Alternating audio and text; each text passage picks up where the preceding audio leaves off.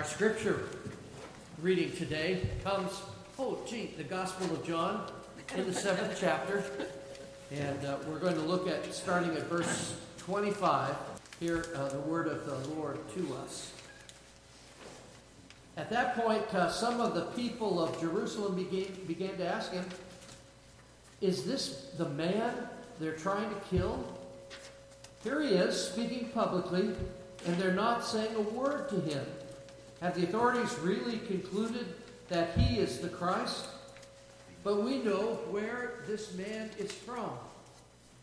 When the Christ comes, no one will know where he is from. Then Jesus, still teaching in the temple courts, cry out, Yes, you know me, and you know where I'm from. I'm not here on my own, but he who sent me is true. Do not know, you do not know him, but I know him because I am from him, and he sent me. At this, they tried to seize him, but no one would uh, lay a hand on him because his time had not yet come. Still, many in the crowd put their faith in him. They said, When the Christ comes, will he, uh, he do more miraculous signs than this man? The Pharisees heard the crowd whispering such things about him. Then the chief priests and the Pharisees sent guards to arrest him. Jesus said, I'm with you for only a short time, and then I go to the one who sent me. You'll look for me, but you will not find me. Where I am, you cannot come. And the Jews said to one another, Where does this man intend to go that we cannot find him? Will he go uh, where our people have scattered among the Greeks and teach the Greeks? What did he mean when he said, You will look for me, but you will not find me? Where I am, you cannot come. On the last and the greatest day of the feast, Jesus stood and said in a loud voice, If anyone is thirsty, let him come to me and drink. Whoever believes in me, as the scriptures have said, streams of living water will flow from him within him. By this he meant the Spirit, whom those uh, who believed in him uh, were later to receive. Up to that time, the Spirit uh, had not been given since Jesus had not yet been glorified. On hearing his words, some of the people said, Surely this man is a prophet. Others said, He's the Christ. Still others asked, How can the Christ come from Galilee? Does not the scripture say that the Christ will come from David's family and from Bethlehem, the town where David lived? Thus the people were divided because of Jesus. Some wanted to seize him, but no one laid a hand on him. Finally, the temple guards went back to the chief priests and Pharisees, who asked them, Why didn't you bring him in? No one ever spoke the way this man does, the guards declared. You mean he's deceived you also? The Pharisees retorted. Has any uh, of the rulers of the Pharisees believed in him? No. But this mob that knows nothing of the law there is a curse on them. Nicodemus, who gone to Jesus earlier, and who was one of their own number, asked, Does our law condemn anyone without uh, first hearing him to find out what he's doing? They replied, Are you from Galilee too? Look uh, into it, and you will find that a prophet does not come out of Galilee. This is the word of the Lord. Thanks be to God.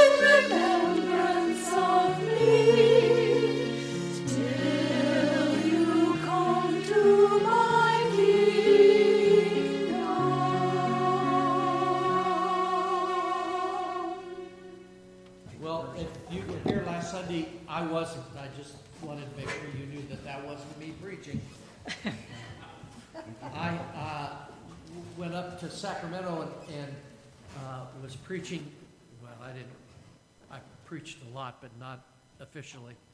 Um, went to a memorial service. The pastor of the church that I was one of uh, uh, seven pastors on the staff uh, died. And so they had this, how do I want to call it? It was a big service, okay? Just think about this if you can. 900 people came. Uh, the church could seat 1,200, so it was not totally packed, but they were worried that it was going to be that way. And I got there early because the family, the wife wanted to sing in the choir, and so I took her and I sat for an hour just kind of kicking back and reading, and then you had to get into the sanctuary at a certain time because, well, it was filling up fast. And I'm just sitting there minding my own business when a bunch of the ushers, now these are not the young ushers in the church, these are the other ushers in the church. I, you'll figure that out quickly.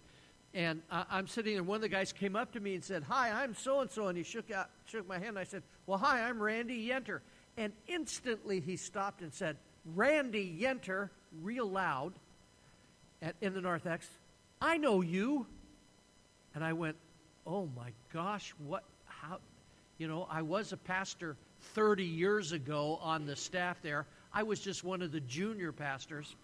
And uh, then he introduced me to another guy, and the guy said, Randy Yenter, I know you. And I thought, what did I do at this church that, uh, well, I, I, many of the not young ushers knew me. And that was a little scary for me. I had to really pray about it and ask for forgiveness for anything that I had done that uh, would cause that kind of a thing. So thank you for letting me be away for a weekend. I got to see a lot of good friends, and um, it was a, a really a wonderful time. Now, I, have to tell you about this sermon. I, I was I wrote it and then I worked on it and then I worked on it some more and I just was like, I'm not sure about this sermon. And um, five o'clock this morning, the Lord woke me up. Now I don't know about you, but the, maybe the Lord wakes you up. He woke me up, and I went, "Oh no." Am I writing, rewriting this whole sermon? What's up, Lord? It wasn't that. And then at six o'clock, woke me up again. At six thirty, I gave up, and I got up and I prayed and I, I was thinking about it and and um, why I'm so uh, uptight about this. I'm just going to be honest with you. It's part of what Jesus is offering in this passage today is uh, the Holy Spirit. Before the Holy Spirit comes later at Pentecost. And he's offering people streams of living water that come out of them, which is the Holy Spirit. And they have to want it. And, and I'm thinking, God, what I want more than anything for you is streams of living water flowing out of you. But what that means, especially for Presbyterians, it means we have to be surrendered and open to the Holy Spirit living within us. And we Presbyterians, the chosen frozen, uh, uh, we, we tend not to want the Holy Spirit to be really involved in us because then we're out of control and He's in control. You got the picture? So now I'm, I'm panicked. I'm going, This is a Presbyterian church. God, don't you know that they. Uh, and He just kept waking me up, saying, are, are you ready to listen to me yet? And I went, No, no, no, God, don't you? So uh, here goes. Uh, if you don't like it, it, it, next week will be a different thing. So, okay, I'm just telling you this. Have you ever been really thirsty? I mean, really thirsty? I remember a trip that one of the trips overseas that I was on, and we were in a bus, and we were on the bus from the Taj Mahal all the way across, I mean, a long way from in India back to where our hotel was. Eight hours after we saw the Taj Mahal, we had to ride on this bus. it looked like a, a little bit better than a school bus. Not much more than that. We had to keep the windows down and the car running at 60 miles an hour just to have a little bit of air. Now, this was back in 1970. They didn't have a whole lot of air conditioned with bathrooms uh, in the bus. They didn't, especially for cheap people like we were. Uh, uh, 50 collegians, nah, we didn't pay for that kind of stuff. And so we were driving, we were getting really thirsty, and every time we would stop, there was no bottled water left. And we were smart enough not to drink the water out of the tap, okay? Because you didn't know what you were going to get. And so farther and farther we got. So we had got to our hotel, and um, we hit the bar. Now, not for alcoholic drinks, but because that was the place where they sold bottled water. And now there's 50 collegians and six adults with us, chaperones. And I'm sitting there watching, and after the second round of bottled water to everybody, I said, This hotel isn't big enough for that many bottled water. So I just got up and kind of walked into the kitchen, and they had one guy at the tap filling up the bottle of water and was passing it to us. It became a very interesting trip for uh, uh about three or four days after that. We were thirsty. We'd gone almost eight hours without any kind of liquid in the heat. It was running at around 100 degrees, and we were thirsty. We, we all use something different to quench our thirst. I, I, I'm not picking on anybody for whatever. You just use whatever you use. Do you remember when Gatorade came on the market? How many of you have been in the deep south? Go ahead, it's all right. You can raise your hand. This is it. They're just the, the not many of you are willing to say that you were down. All right. I was in the deep south one time, and it was hot. It was summertime. It was humid. And if you weren't careful, you'd, you'd really get dehydrated. Now imagine if you were doing some kind of sports in the deep south. Back when this uh, Gatorade was formed, uh, the football players in the deep south did two practices a day um, and it, in that oppressive heat. And they had to be very careful that they wouldn't get dehydrated. Uh, the experience was so intense that the Florida Gators, I'm not rooting for them at all, I'm just saying, their football team was really going through terrible times every year. So they went to the School of Medicine at the school and uh, asked if they could help because water just wasn't cutting it a player would drink gallons of water and sweat it all out, but they would still suffer from heat exhaustion and, and cramping terribly. So the School of Medicine came up with a recipe for fluid replacement, which included water and sodium and sugar and potassium and phosphate and lemon juice.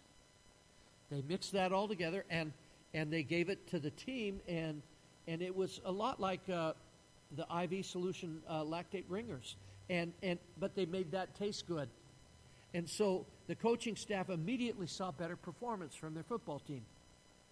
So they uh, started to dominate teams in the second half of the football games when the games were played in Florida. And it, they were even credited, this drink was even credited for the Florida Gators winning the 67 Orange Bowl the university decided to market the stuff and uh, for their uh, athletic programs, and Gatorade was born. Now you have a little history. I don't have to do history anymore. Quenching your thirst has become a $200 billion a year industry.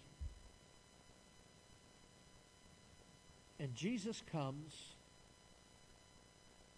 and starts talking about streams of living water flowing out of us that are that that, it, that we hunger for, we we desire, uh, being quenched, the thirst for spiritual things, being quenched.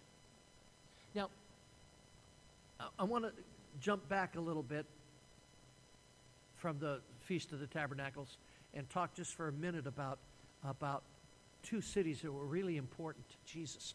First one was Bethlehem, that's where he was born, uh, and that was important because that uh, all the prophecies that talked about uh, the Messiah being born in Bethlehem. But then there was an other verbal prophecies, not written down, but verbal prophecies uh, that talked about another place. You see, when Mary and Joseph escaped Bethlehem and went to Egypt, when uh, God told them it was okay, they went back not to Bethlehem, but to Nazareth and lived in Nazareth. Do you know why? When you uh, look carefully there, there, there, there, like I say, there are no written prophecies, but we understand that there were verbal prophecies spoken. Several of the prophets uh, had predicted this that the Messiah would be a Nazarene. Jesus was born in Bethlehem and he grew up in Nazareth. Jesus was a Nazarene. The word Nazareth comes from the root word Nazar. Well, you're getting now all kinds of lessons. But what it means is to separate. As in the Nazarite vow, vow, where they separated themselves unto God only. Usually the firstborn son was done that way. So people of Nazareth were more conservative than most other Jewish towns in Israel. They separated themselves from other people and from sin intentionally. Separated themselves socially and religiously and morally. Their customs kept them away from people and the impact of others on them. They were extremely separated to God, from sin to God. Jesus was separated from worldly and secular trends because he was raised in a town called the separated ones. Jesus was a Nazarene as he grew up. Matthew 2 23 says this He came and dwelt in a city called Nazareth, that it might be fulfilled which was spoken by the prophets. He shall be called a Nazarene. So there was great questions and discussion and even arguments about Jesus. Some knew he was from Bethlehem, but not everybody did that he was born in Bethlehem. Most of them knew that he grew up in Galilee, and nothing good ever happened in Galilee, but this little tiny town was focused on the being a Nazarene, being one separated from the world and separated from the sin of the world. So Jesus goes to the temple, he goes to the Feast of Tabernacles and the uh, midweek, and, and, and the discussion is raging all, all over Jerusalem. Was he a Nazarene? Was he a Galilean? Was he, what, what was he? And they didn't know. Now, this celebration, I talked a little bit about it last week. I want to go back and just set the stage again. This is one of the favorite of kids, uh, the festivals. Because uh, every male living within 20 miles of Jerusalem was to attend this festival. And the kids loved it because the families left their homes and lived in shelters that the family made for the week. It's like camping with all of the stuff of home right there with you. And, and they made shelters, and it was very uh, specific how they were to make it. Building code said that the walls had to be able to let light in and the roof had to be made in such a way that people could uh, see the stars when they went to bed at night. And that was to remind them that this was part of this Feast of the Tabernacles was a remembrance of them wandering in the wilderness and the experience of, of the nation doing that. So they remembered those wanderings. The feast, as it was called, was a wonderful festival time. The harvest, it was a celebration of the harvest, and they just collected all of the harvest and, and the fruits and all of the things that they needed for the next year. And people dressed in their Sabbath best for the whole week. They built their shelters on flat roofs and outside their homes and in alleyways and out in the fields and wherever they could find to build their booths. Jerusalem was flooded with peoples and shelters sprang up everywhere. During this time, the people w- would sing and give thanks to God for all that He had done for them. Do you ever have a time in your life that you sing and thank God? Well, maybe you don't sing because you don't like the way you sing, but at least to thank God, a time when you really, th- besides your quick 12 word grace before a meal, but a time when you really just thank God for the blessings that He'd given to you at least once a year. Well, the Israelites did that. And it was also a time that they did a rite, a, a, a celebration, because they were praying for rains for the next year, for the crops, that the rains would come so that they would have good crops. So the heart of the celebration was this daily rite that, they, that, the, that the priests did. Each morning, great multitudes would gather in the temple. And I, I told you that, but, but, but the people would come, and in their left hand, they would hold a citrus fruit. And in their right hand, they'd hold a, a bunch of different kinds of branches. Uh, one was uh, a palm, and, and one was a myrtle and golly, I can't think of what the third one was. Oh, a willow. And they would hold those and they would wave these and just remember that God brought them into a land that uh, provided for them. And so the priest would come with a golden pitcher, a big one, and he would, once everybody filled up the uh, temple, then he would lead a procession to the river, to the stream and he would take time to dip this golden pitcher into the water, hold it up, and then they would sing and praise God and process all the way back to the temple. And the priest then, when he got there and everybody filled back up into the temple, processed around the altar once. And then he'd climb up to the altar and pour the water on it as a reminder of what? Well, when Moses struck the rock and water. God provided water for them. See, they, they were celebrating. Uh, I mean, listen, it's an arid land, and you celebrate water in any way you can. And the people were very uh, thoughtful about doing this. Well,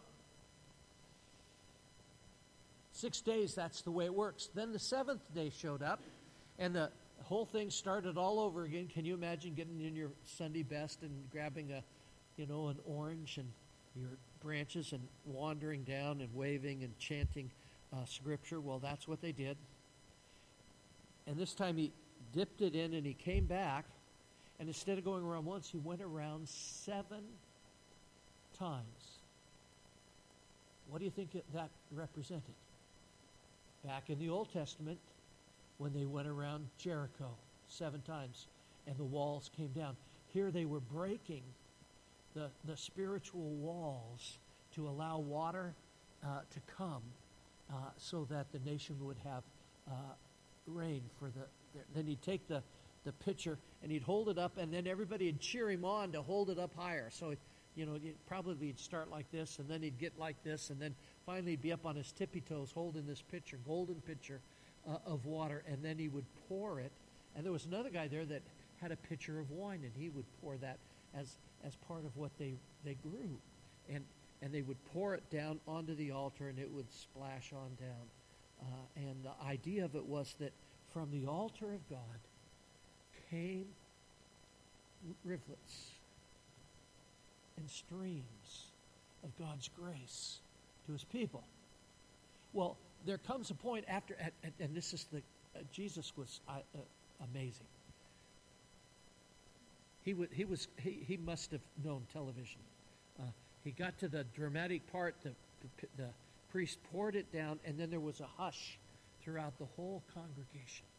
Silence. And Jesus then yells out what he normal what he yelled out. Uh, and and um, let me share it with you. I'm, if anyone is thirsty, let him come to me. Now he's yelling this out across the whole temple. If anyone is thirsty, let him come to me and drink. Whoever believes in me, as the scriptures has said, streams of living water will flow from him. Scripture teaches us here in this passage that that was the Holy Spirit. Those streams of living water that come out of us is the Holy Spirit because we have the Holy Spirit living within us. So, Presbyterians, uh, lesson number one we've got to allow the Holy Spirit in. Don't run from the Holy Spirit. Don't keep the Holy Spirit at arm's length. Embrace the Holy Spirit and allow the Holy Spirit to come in. Why? Because it won't be able to run out of you if you don't first get it in you. Okay? That's just the way it works. And so many of us in the Presbyterian Church run and run away from that because you let the Holy Spirit in and you go, uh, uh, but then I lose control. Yeah, you do. But that's what Jesus wants. Him in control, not you in control.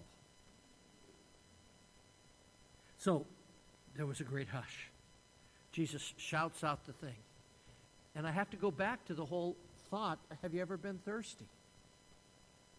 The, our Lord uses a powerful image, especially to those in the Middle East. They understood what he was saying. They knew that it, what it was to be thirsty. And we understand the tragedy of our age is that we twist our thirst for God into a desire for a new wardrobe or a new car or a new experience or whatever, and we never get satisfied. Jesus is saying to us that the part of us that is never satisfied, the part of us that craves so much, becomes satisfied when we receive His water. In verse 39, it says, By this he meant the Spirit, whom those who believed in him were later to receive. So the way we're satisfied comes as the Holy Spirit lives within us and as we surrender over our life to Him. Did you notice that Jesus didn't say just a stream of living water, but streams of living water flow out of us? Our unfulfilled desires can become satisfied, fully satisfied, by virtue of the indwelling Spirit of Jesus Christ in our lives which brings streams of living water from us. So, how are we to drink this water? Although Jesus offers us, it's a free offer, it's open to everyone. There are some terms that have to be met. And so, I want to share just a few moments with you uh, uh, about one of my favorite books. C.S. Lewis's Chronicles of Narnia book, The Silver Chair. It puts all of this in clear terms. Jill sees a lion. We know him as in, G, in Lewis's books as Jesus. Jill sees a lion, is scared out of her wits, and runs into the forest. She runs so hard that she wears herself out, just about to die of thirst, at least that's what she thinks. When she hears a gurgling brook in the distance, and so she approaches it and almost ready to go into the brook when she looks up and sees on the grass there that same lion that she had seen before. And the lion says to her, Are you thirsty? And she says, I'm dying of thirst. Then drink, said the lion. May I? Could I? Would you mind going away while I do? And as Jill uh, gazed at his motionless bulk, she realized she might as well have asked a whole mountain to move aside for her convenience. The delicious rippling noise of the stream was nearly driving her frantic. Will you promise not to do to do anything to me if I do come? The lion says, I make no promise. So Jill was thirsty now, and without noticing it, she had come a step nearer.